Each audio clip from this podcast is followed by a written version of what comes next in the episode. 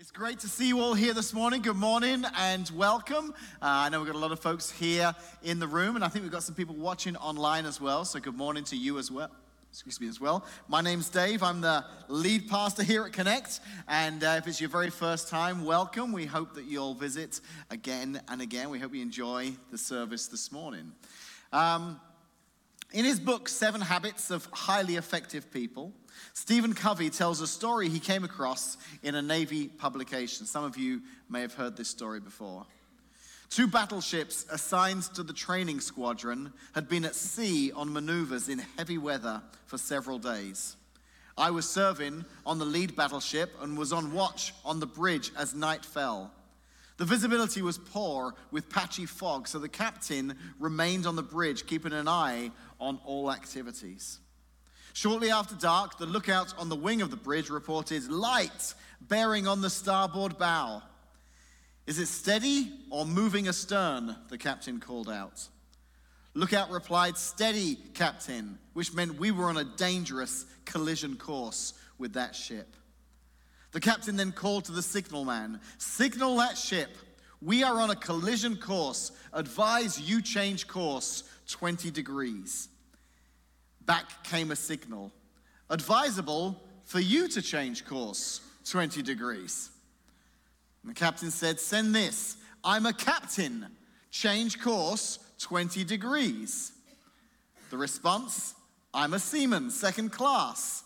You'd better change course 20 degrees. By this time, the captain was furious. He spat out, Send, I'm a battleship. Change course 20 degrees. Back came the response I'm a lighthouse. We changed course. you know, in the midst of darkness, a light can break through and warn you of danger. In the midst of darkness, a, a light can drive away fear. When you're lost in the dark, not knowing where to go, sometimes it can be a light that leads you to safety. And one day, Jesus announced to a crowd that he was a light. In fact, he said, I am the light of the world. We're actually talking here at Connect, if you're visiting for the first time this morning, we're talking here about some I am phrases that Jesus used. There were seven of them that John, one of the writers of the uh, life of Jesus, wrote down. He wrote these seven statements that Jesus said, all that started out with the phrase, I am. Last week we learned that Jesus said, I am the bread of life. And along with that, we discovered what he meant when he announced himself as the bread of life. This morning, we're going to look at the fact that he said, I am the light of the world. What on earth could he have meant by saying something like that? We're going to find out today. You see, John, there was Matthew, Mark, Luke, and John. They all wrote individual accounts of the life of Jesus from their perspective. When John wrote his from his perspective, it was from a man who'd walked with Jesus who'd heard him tell the stories that he told, who'd seen him perform the miracles he performed, who decided, I want what I've seen and heard with my own eyes and my own ears to be told for generations to come. I want people to know what I saw. I'm hoping that people will believe that Jesus is who he said he was based on my testimony. So I want to make sure that there are some key things that people know that from my, my recollection of what Jesus said. And seven of those things are these I am phrases. So let's look at the I am the light of the world phrase this morning. John chapter 8, verses 1 through 2. Jesus returned to the Mount of Olives, but early the next morning, he was back again at the temple. A crowd soon gathered, and he sat down and taught them. Now, immediately following this, right as he's starting to teach this crowd, the religious rulers, the leaders, the Pharisees, they dragged this woman into the temple court. They said, Jesus, this woman was caught in the act of adultery. As you know, that is a sin and it is punishable by death. Because of what she was doing, we have the right now to kill her, to stone her to death. What do you think we should do? Because Jesus has been talking about mercy and grace and forgiveness, and they were trying to trap him. because they knew that he believed in justice and mercy, or they believed they knew he believed in mercy and, ju- and forgiveness, but they also knew he, he followed the law and he believed in justice. So they thought they had him trapped. They're like, Jesus, what do you think we should do? He said, Well, you're right. She deserves to die. The law states it. So here's what we'll do we'll stone her to death. And the, the, first person to throw the stone, the very first stone, should be thrown by somebody who's never done anything wrong themselves. And he kind of steps back. And we read that the crowd, one by one, set their stones on the ground, realizing that none of them were really worthy to do this because every one of them had done something wrong. Finally, the only person left was this lady. He said, Where are your accusers? She said, They all seem to have disappeared. He goes, Then I don't accuse you either. Now go and sin no more. Go and live differently. Learn from this. So this has just taken place. So these, these religious leaders, they're already mad because they thought they'd trapped Jesus and he kind of turned the tables and made them look foolish. So now they're mad. And then immediately following that, um, they're probably still there. They're still listening, these Pharisees, these religious leaders. This happens. Jesus spoke in verse 12 to the people once more and he said, I am the light of the world. If you follow me, you won't have to walk in darkness because you will have the light that leads to life. The Pharisees replied, You are making those claims about yourself. Such testimony is not valid. And if you were to read on in, in this chapter, you'd see that the Pharisees continue to argue and, and fight and debate with Jesus because they're so angry with him. Not just at what happened with this lady who was brought in, but also with the fact that Jesus is now claiming to be the light of the world. So, why would it be? Why would it be that these religious leaders would be so upset with a man who simply said something like, I am the light of the world? Well, there's a couple of very unique things that are at play here when Jesus says this. The first is that you need to understand when Jesus said it. The reason he was there is because they had just finished a week long celebration, a Jewish holiday called the Feast of Tabernacles the Feast of Tabernacles. This happened every year, and it was a huge, huge event. I mean, it was like July 4th all week long. It was a huge celebration for the people of Israel.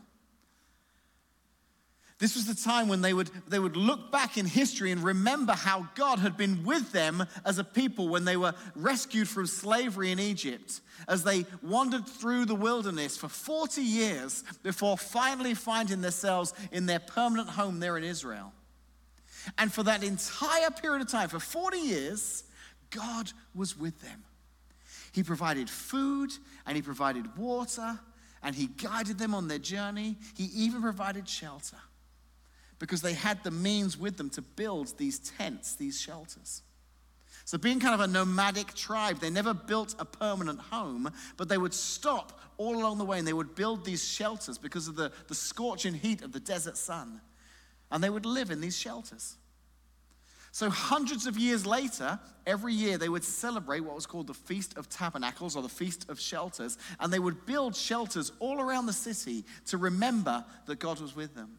But not just that, in the temple itself, in the courtyard of the temple, part of the Feast of Tabernacles was they would raise these 75 foot poles all around the temple courtyard, and at the top would be this huge lantern that they would light. So at nighttime, the temple just glowed. The light from the temple shone all around.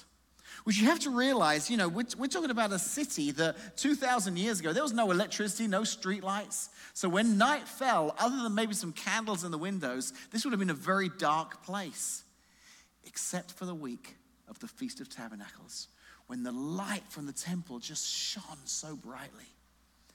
And during this week, there would be meals, there'd be dancing, there'd be celebration, there'd be drinking. This was just a huge celebration all week long. So, this, this light at nighttime was just part of the whole celebration.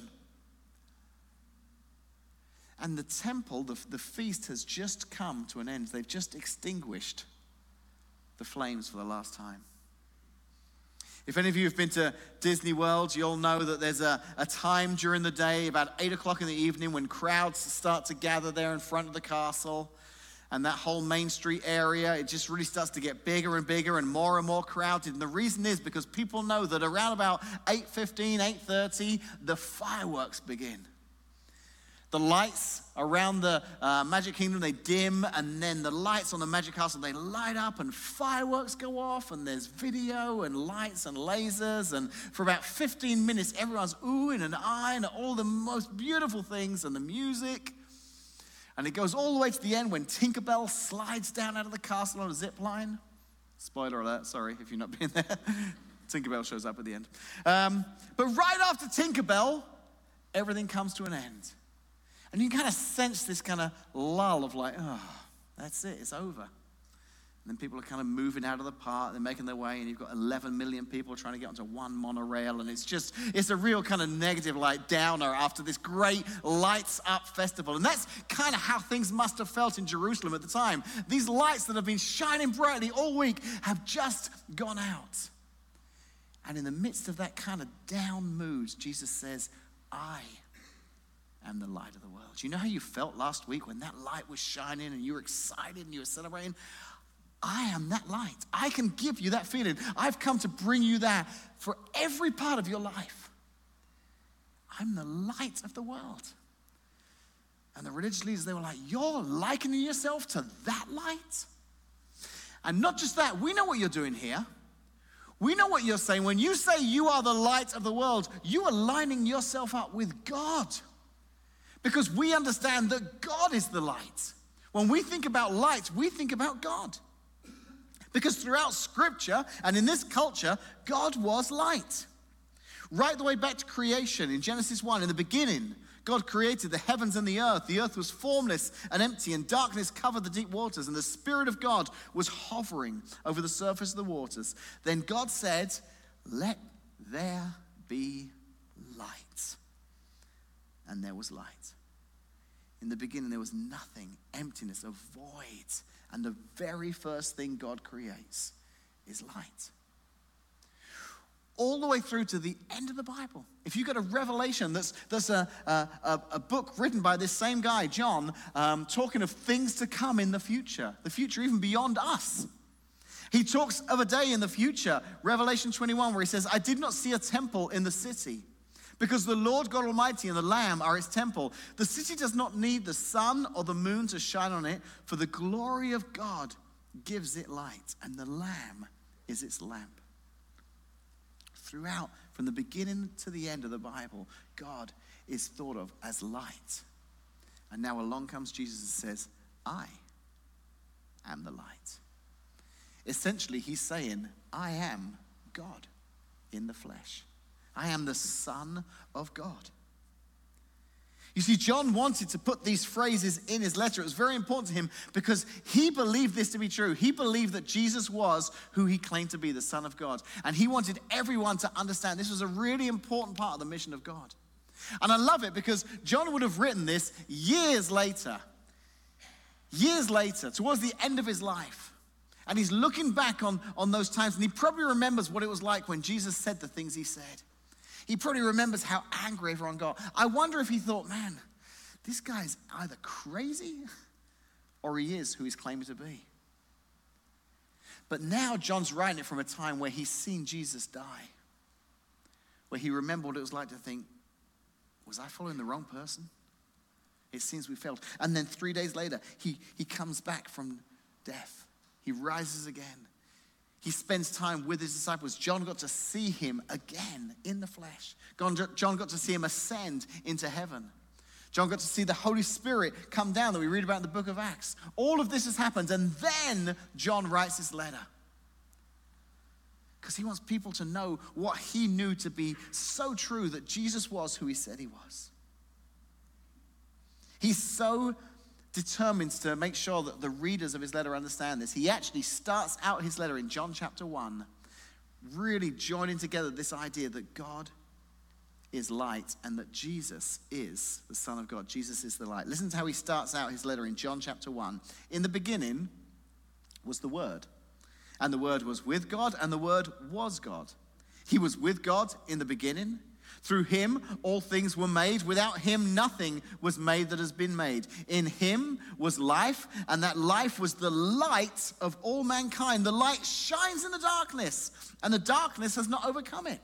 So, who is this word that John is speaking about? He tells us in verse 14 the word became human and made his home among us.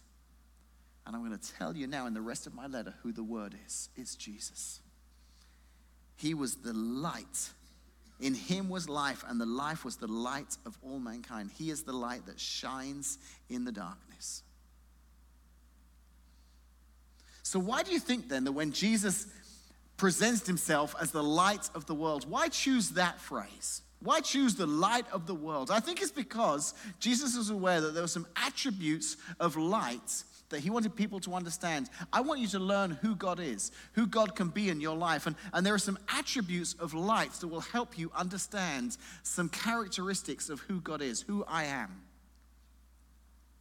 I was thinking about it this week. You know, what are those attributes of Jesus that we can relate to today? The first is that light shows the way. One of the great things about light is that light shows the way. When we're lost in the darkness, we pull our phones out, we push on that button, our flashlight comes on, and, and light shows us the way to go. And Jesus said, In the same way, I am the light, showing the way. There's a great clip in the movie Apollo 13 that really kind of illustrates well, I think, what the idea is of Jesus being the light that shows us the way. Check this out. Apollo 13 Commander Jim Lovell has more time in space, almost 24 days already, than any other man. And I asked him recently if he ever was scared. Oh, well, I've had an engine flame out a few times at an aircraft and was kind of curious as to whether it was going to light up again, things of that nature. But uh, uh, they, they seem to work out. Is there a specific instance in an airplane emergency when you can recall fear? Uh, well, I tell you, I remember this one time. I'm uh, I'm in a Banshee at night in combat conditions, so there's no running lights on the carrier. Uh, it was the Shangri-La. We were in the Sea of Japan, and my my radar had jammed, and my homing signal was gone because somebody in Japan was actually using the same frequency, and so it was it was leading me away from where I was supposed to be. And I'm looking down at a big black ocean, so. Uh, I flip on my map light, and then suddenly, zap, everything shorts out right there in my cockpit. All my instruments are gone, my lights are gone, and I can't even tell now what my altitude is. Uh, I know I'm running out of fuel, so I'm thinking about uh, about ditching in the ocean, and I I look down there, and then in in the darkness, there's this uh, there's this green trail. It's like a long carpet that's just laid out right beneath me, and it was the algae, right? It was that phosphorescent stuff that gets churned up in the wake of a big ship, and it was it was it was just leading me home. And now, if my cockpit lights hadn't shorted out, there's no way I'd have ever been able to see that. So, uh, you uh, you never know what what events are going to transpire to get you home.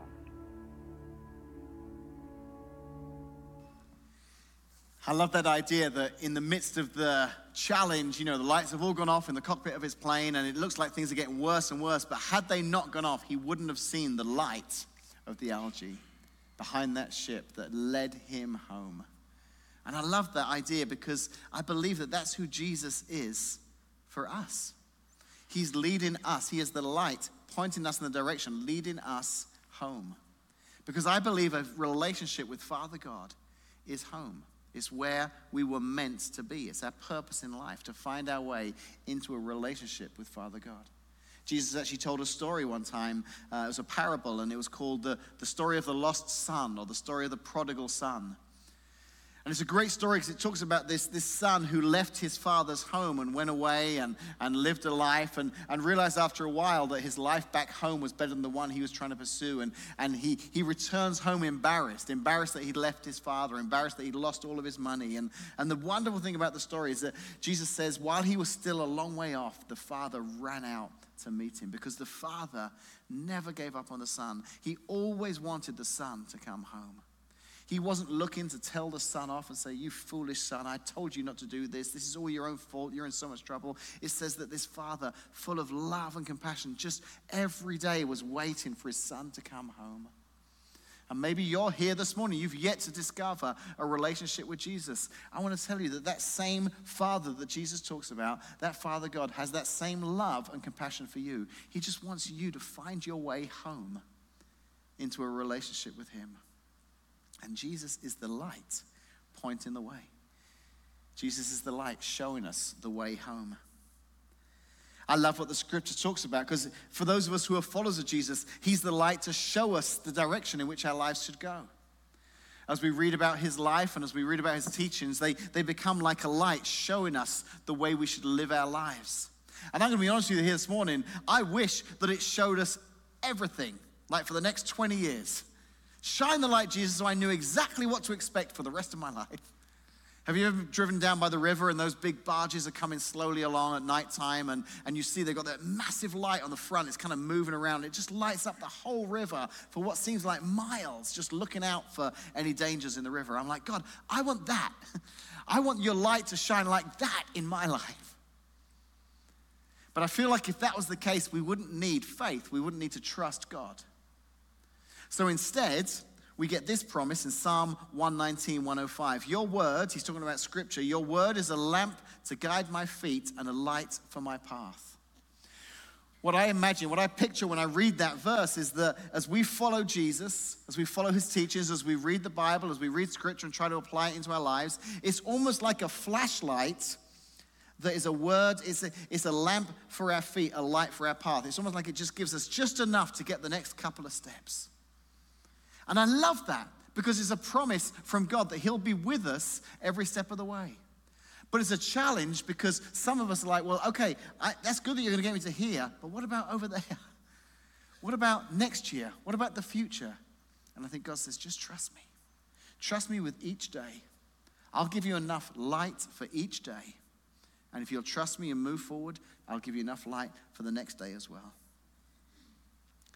Jesus is the light of the world, He's the light that shows the way.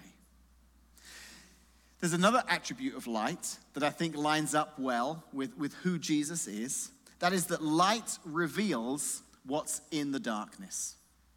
Light reveals what's in the darkness. Now, that's a good thing. That's a good thing. Have you ever woken up in the middle of the night, and uh, if you're like me, and if you've just woken up to use the restroom, you, you don't want to turn the lights on you pretty much know your way to the bathroom. You know, as long as you didn't leave too many obstacles or clothes on the floor, you're, you're going to be okay. But the good thing is that when you wake up at nighttime, your eyes have adjusted so you can kind of see in the darkness enough to at least avoid the, the bathroom sink, to at least avoid some of the hazards on the way to the bathroom and back.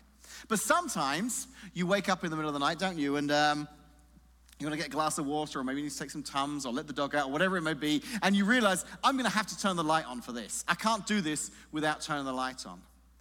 And what's terrible is, as soon as you turn the light on, it's great because it reveals everything, but then the second you turn it off, you can see nothing. Because your eyes have adjusted now to the light, and now it's just pitch black. You can't see anything.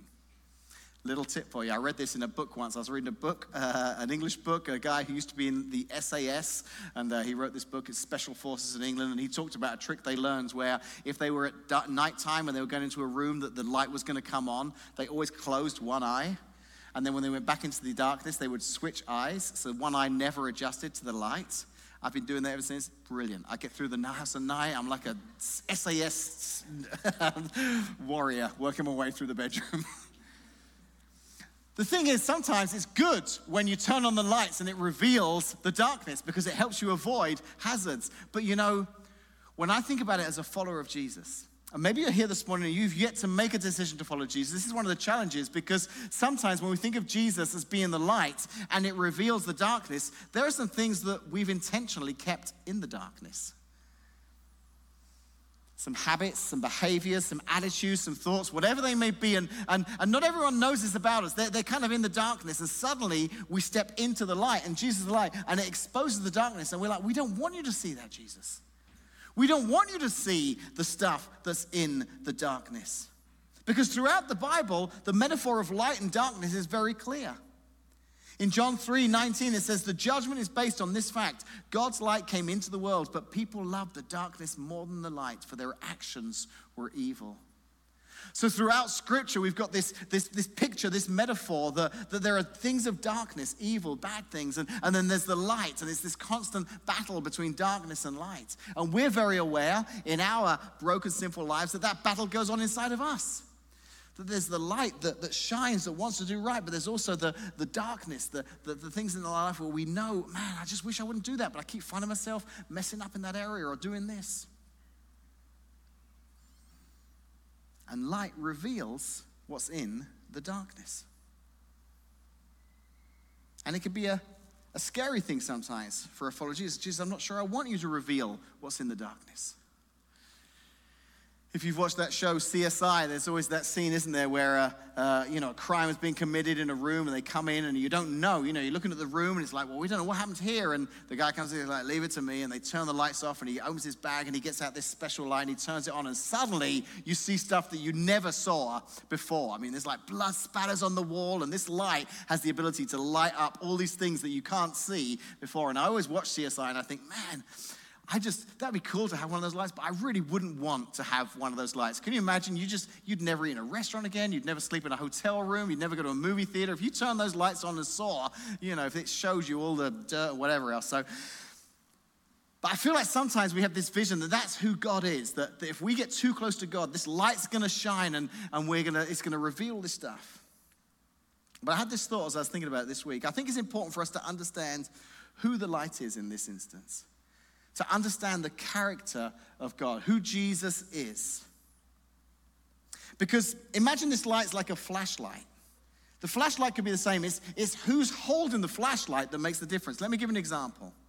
Imagine the flashlights, or imagine a flashlight in the hand of a policeman, shining into a, a store at night where a silent alarm has gone off, looking through the windows in the hopes of catching someone in the act of doing something wrong, catching a criminal. That's the purpose of that flashlight. Now imagine that same flashlight in the hands of a rescue worker. A tragedy has stuck, struck a community, and there are some buildings without power, and there might be somebody trapped in the darkness. Now, the rescue worker, with that same flashlight, is shining it into the building as a form of rescue to maybe help someone who is trapped in this building, cannot find their way out, cannot see what dangers lie ahead of them. And the rescue worker's flashlight helps shine and reveal in the darkness the safe exit from that building. The same flashlight in two different hands can be viewed very differently. They're both shining into the darkness, but one is to catch and condemn. The other is to rescue and to lead away from danger. I think it's important that we understand this morning that when you follow Jesus, his light will shine into some dark areas of your life, but not in a way to condemn, but in a way to lead you away from danger. In a, way, in a way to, to rescue you, to, to bring you to a place of a more healthy and fulfilled life. When the light shines in the darkness, it's not to condemn or beat down, it's to, it's to rescue, it's to show a better way. That's the heart of Jesus. And we needn't be afraid of his light in that sense. So that's what I love about Jesus saying, I am the light of the world. He was illustrating the fact that he is God. He was saying that as the light of the world, I will show you the way. He was saying, I will lead you safely out of the darkness that the light reveals. But you know, there's one final thought with regards to Jesus being the light. And if you're here this morning and you're a follower of Jesus, this is the thought I want to send you away with as a challenge. Because Jesus said, I am the light of the world. And in saying that, he issued, a, I think, a, a follow on challenge that we are to shine his light we are to shine his light. If he is the light of the world, then this week, as we live our lives, we should be reflecting that light, shining that light. Jesus' light should shine through us into the world. Maybe you um, went to church when you were a kid. I don't know if you grew up in church or not, but maybe as a child, your parents or your grandparents took you to church. And, and if you cast your memory back, you can remember sitting in the basement of that church or in the back room for that Sunday school class. And, and maybe at some point, the, the person in charge, they said, Hey, we're going to sing a song together here this morning. Uh, this song's called This Little Light of Mine. Maybe some of you sang that song. It goes, This little light of mine. I'm not going to sing it, I'm going to say it. This little light of mine, I'm going to let it yeah, some of you sang that song. This little light of mine, I'm going to let it shine. There was a second verse, wasn't there? Hide it under a a bushel. That's right. We all sang it as kids. None of us knew what a bushel was, but we weren't going to hide our little light under it. That's for sure. So, A bushel is a wooden container, a biblical times wooden container that they would hold dry goods in. And, and that verse was to remind us not to hide our little light under that bushel. Then we sang the third verse Don't let Satan blow it out. But maybe you went to a cool church where instead of saying blow it out, any of you do the don't let Satan? Yeah, I heard it. Yes. Some of you got to go, don't let Satan it out, which was the best part of the song because you knew it was coming. So you got close to your friends, and right when you got to that line, you turn it with everything you had. you just blow in and spit in all over your friend. I got some kids here who are like, great idea, I'm going to do that next time we sing that song. But the crazy thing is, that little song we sang as kids, there's some rich, deep theology in that song. It's actually tied to a, um, uh, something that Jesus himself shared one day. We can read about it in Matthew. Listen to this Matthew 5 14 to 16. He's talking to the crowds. He says, You are the light of the world. You're like a city on a hilltop that cannot be hidden. No one lights a lamp and then puts it under a basket or a bushel. Instead, a lamp is placed on a stand where it gives light to everyone in the house. In the same way, let your good deeds shine out for all to see so that everyone will praise your heavenly Father. Jesus said, I am the light of the world, but you too are now the light of the world. As my followers, you are the light of the world. Your life should reflect my light. My light should shine out of you so that others can see who I am. Others who are living in the darkness get to experience the, the life that the light brings. There's an author by the name of Matthew Hall, Rawle, sorry, and he wrote a book, Jesus Revealed. And um, I read a passage from it this week. He was talking about a time when he was in prayer, he was kind of meditating upon Jesus and the fact that he was the light. He says he had this picture of Jesus being the light, and, and, and in this, this kind of prayer time, he was walking towards Jesus. And as he walked towards Jesus, he says, I could see the light was getting brighter. It was wonderful.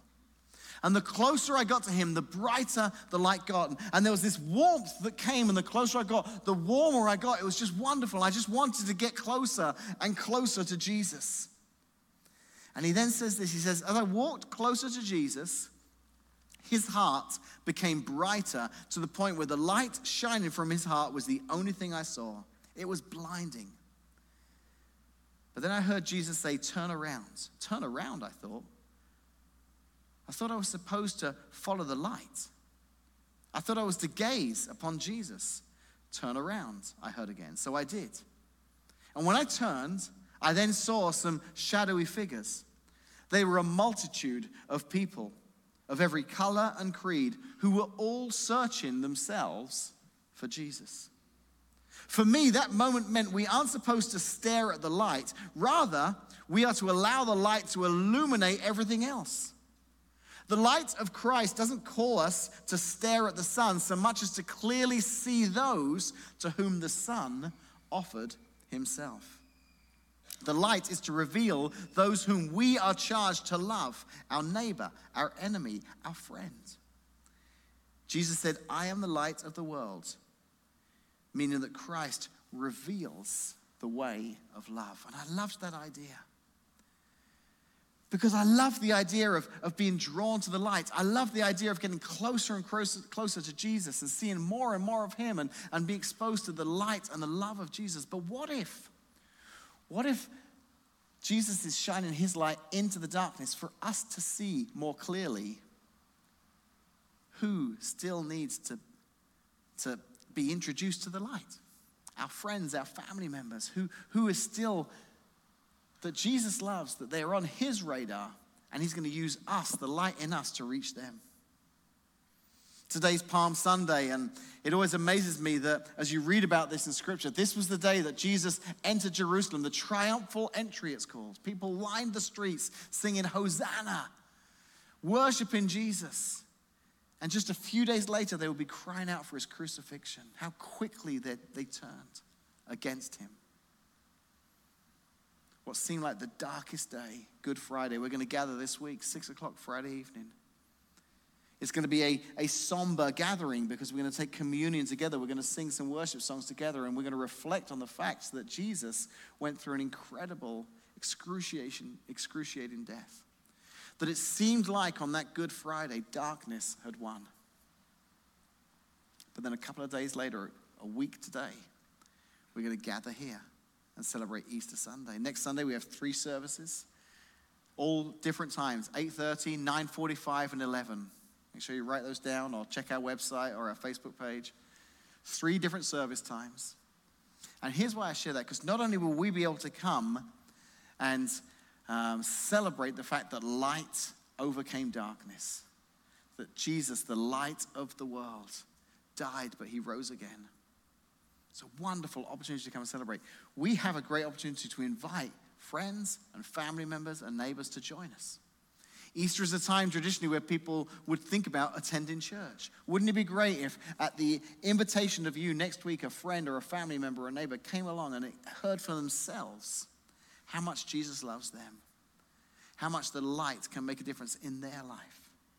This is our opportunity to be the light of the world. Your friends have already seen the light in your life. Next Sunday, we'll learn about the greatest victory ever when the darkness of Good Friday was destroyed by the light of Easter Sunday. And I hope there'll be others who'll join you next week to hear that wonderful news. Let's pray. Father, we love you so much.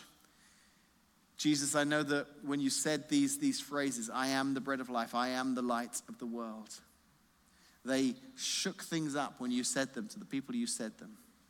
And yet, still, 2,000 years later, they have such truth and reality to our lives. Many of us can tell stories of how we once were in darkness and now are in the light, thanks to you, thanks to the difference you've made in our lives. And we are so thankful. Lord, I pray that that light that now lives inside of us would, would shine out of us.